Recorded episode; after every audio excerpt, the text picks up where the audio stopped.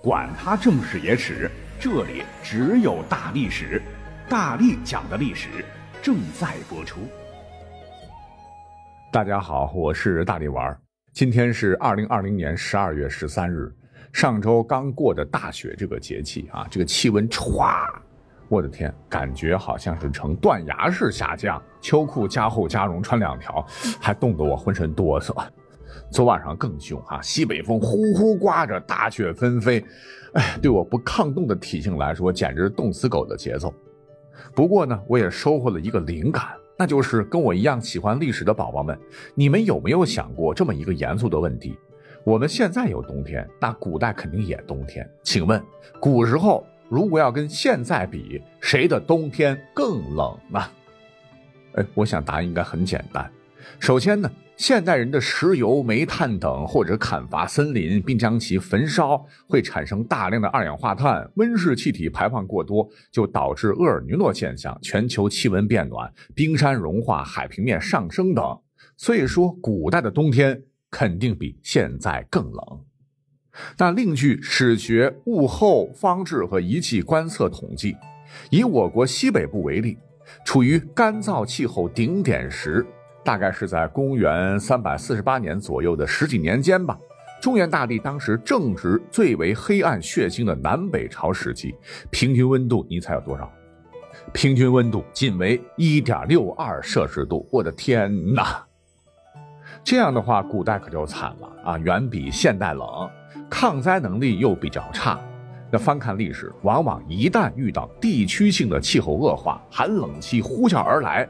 那可就不是穿不穿秋裤的问题了，很可能会导致一个王朝的灭亡。我们纵观几千年的中国史，就会惊奇地发现这么一个规律：古代那些强大的北方少数民族，如匈奴、突厥、鲜卑、柔然、契丹、蒙古、女真等等，所占据的地儿都得水草丰满。跟中原农耕经济不同，他们是典型的草原游牧经济，是天苍苍，野茫茫，风吹草低见牛羊，都得依靠放牧来养活自个儿。但是当气候变得更冷时，这草原草料可就严重不足了。他们为了得到充足的食物，为了活下去，就会主动的向南边的汉族政权发起猛烈进攻。中原王朝开始边塞战事不断。其实啊，对于中原王朝来说，这个时候日子也不好过。气候变冷也会导致粮食大幅减产。古代是农业社会，民以食为天，老百姓都吃不饱饭，那还不赶紧揭竿而起跟你拼命啊？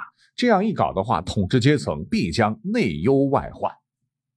你看历史上著名的大明朝，它灭亡呢，就跟这个原因是息息相关。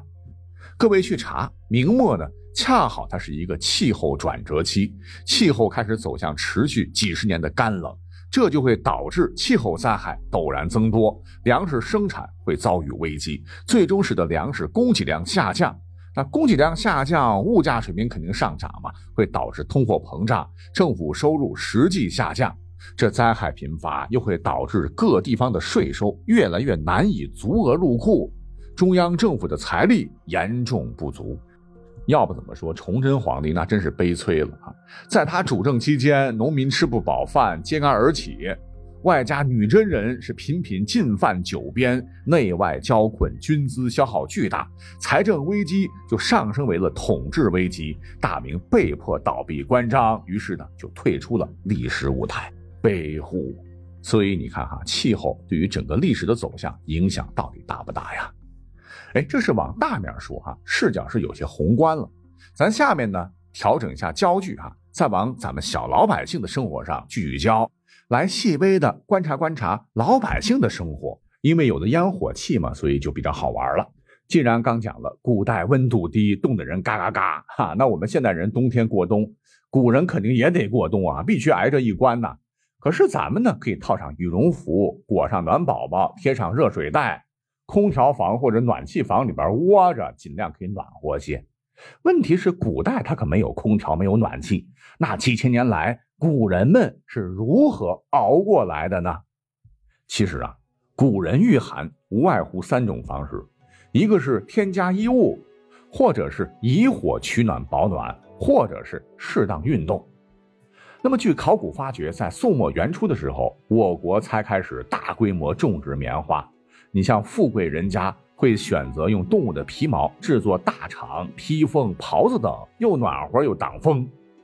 以其中的袍子为例，高档的挡风夹层里边，当时填充的是矿，绞丝旁一个广州的广，就是一种高级天然蚕丝絮。而穷人呢，啊，就悲催了，只能用柳絮、芦花、絮头等，按照咱们现在的话说，就植物类纤维材料缝进衣物或者是被套中来抵御严寒。因为这个袍啊，它的防御性较好，那对于古代野外作战的士兵来讲，那就是军大衣，几乎是人手一件。哎，所谓的战袍就是由此而来的，这是护住身体的哈。在唐宋时，人们出门时还会戴风帽。大风的风，帽子的帽，用黑布或黑缎制作，帽子左右两片与当中缝缀而成。戴时帽顶遮至前额，侧兜两夹，左右各有一袋，可以系在下巴下，以抵御严寒。这种帽子呢，一方面可以抵御严寒，一方面可以抵挡风沙。呃，说起来就有点类似于如今的雷锋帽。女子呢，在那个时候还可以佩戴抹额来御寒。什么是抹额呢？额头的额就是一条绑在额头上的带子，束在额上的巾也叫做额带、发箍、眉勒和脑包，是中国传统妇女重要的装饰物。一般呢还装饰有刺绣或者是珠玉。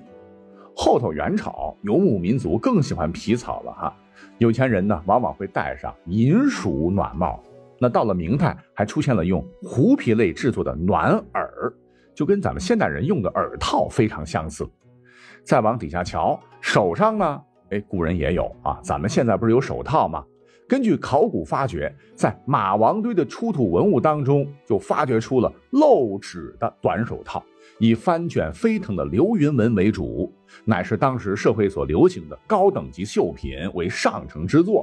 款式呢，即使拿到今天，也颇具时尚潮流。呃，这个手套长什么样，我就放到咱们节目介绍当中了，各位可以欣赏一下。从我们现代人的视角啊，这双看似非常适合打雪仗的手套，被誉为世界上最昂贵的手套。OK，咱们点到为止啊，穿的就说完了。哎，下面点时间呢，给各位呢再来介绍几件古代的保暖神器哈。别说古人不聪明，给各位开开眼。古人大冬天的时候，一般呢人手一个小手炉。什么是手炉呢？就是形制如小瓜大小，高长和宽度不过几厘米到十几厘米，与紫砂壶差不多大吧。古人都好穿宽袖大袍，手炉呢可置于袖中或怀中，故而手炉又有捧炉之雅称。材质基本上是铜制的，造型有圆的、有方的、有八角的，还有些瓜果样式的，应有尽有。内放燃炭以产生热气。捧在手心中，真的比你女朋友还温暖。当时的读书人，那十年寒窗苦读啊，哎，有了这个小暖手宝，能够暖手书学，是书写绘画两不。曾有诗赞曰：“纵使诗家寒到骨，阳春万底已生姿。”据说呢，这个手壶最早是春秋时楚国发明的，因为南方湿气比较大。楚人呢喜欢把香草放入带拱的熏炉中焚烧散气，所以呢就发明了这种散热取暖的手炉。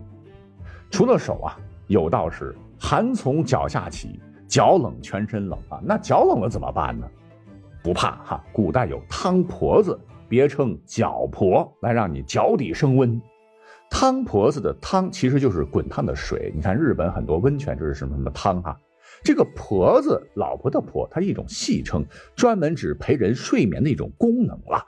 古人口中的汤婆子，它是一种铜制或瓷制的铁制的扁扁的圆壶，上方呢开有一个带螺帽的口子，热水就从这个口子咕嘟咕灌进去，然后旋好螺帽，再塞到一个相似大小的布袋中，踩在脚下，不一会儿就如沐春风，或者是趁它热乎的时候放到被窝里边。如果你没有女朋友的话，哈，就成了热水袋。有诗云：“千钱买脚婆，夜夜睡到明。”好了，看来古人在个人防护方面还是蛮强的。那在住的方面呢？冬天冷飕飕的，如何才能猫着过冬长肉肉呢？古人很有智慧，他们懂得利用光能。你像小老百姓的房子得建的是坐北朝南，让阳光通透啊，这样阳光透射进来，暖洋洋的照在身上，好舒服的说。还会用兽皮或者苇草遮挡窗户，以抵御寒风侵入。室内呢，再生个神仙炉，那就是火盆了啊。材质呢，有泥做的，也有铁做的。那现在个别农村还在使用啊，可别小看这个盆盆。据史料载，火盆最早是起源于黑龙江地区，据说是在三国时期开始使用的，传到今天呢，已经有两千多年历史了。老百姓用它巴适的很。那贵族老爷们相比较，那就更精致了。除了小资家可以利用熏炉来提升室温，熏炉熏蒸的那个熏，还可以往里边呢放些香料，让满室生香。更让我们现代人叹为观止的是，你知道吗？在秦汉时期，古人竟然还搞出了暖气和中央空调，这还真不是吹啊！我们的考古学家前些年呢。在秦咸阳宫的遗址中，就发现了三座壁炉，其中两座壁炉供浴室沐浴取暖。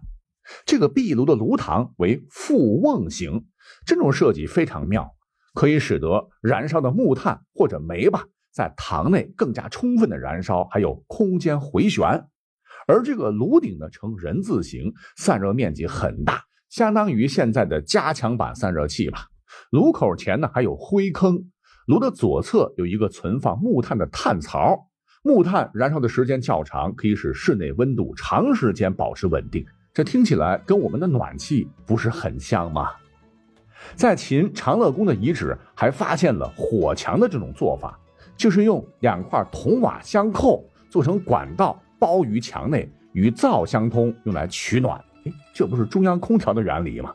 甚至呢，到了汉武帝时，那古人为了刘彻他老人家冬天别冻着，皇宫内竟然还造出了一座温室殿，里边呢各种防寒保暖的设备一应俱全。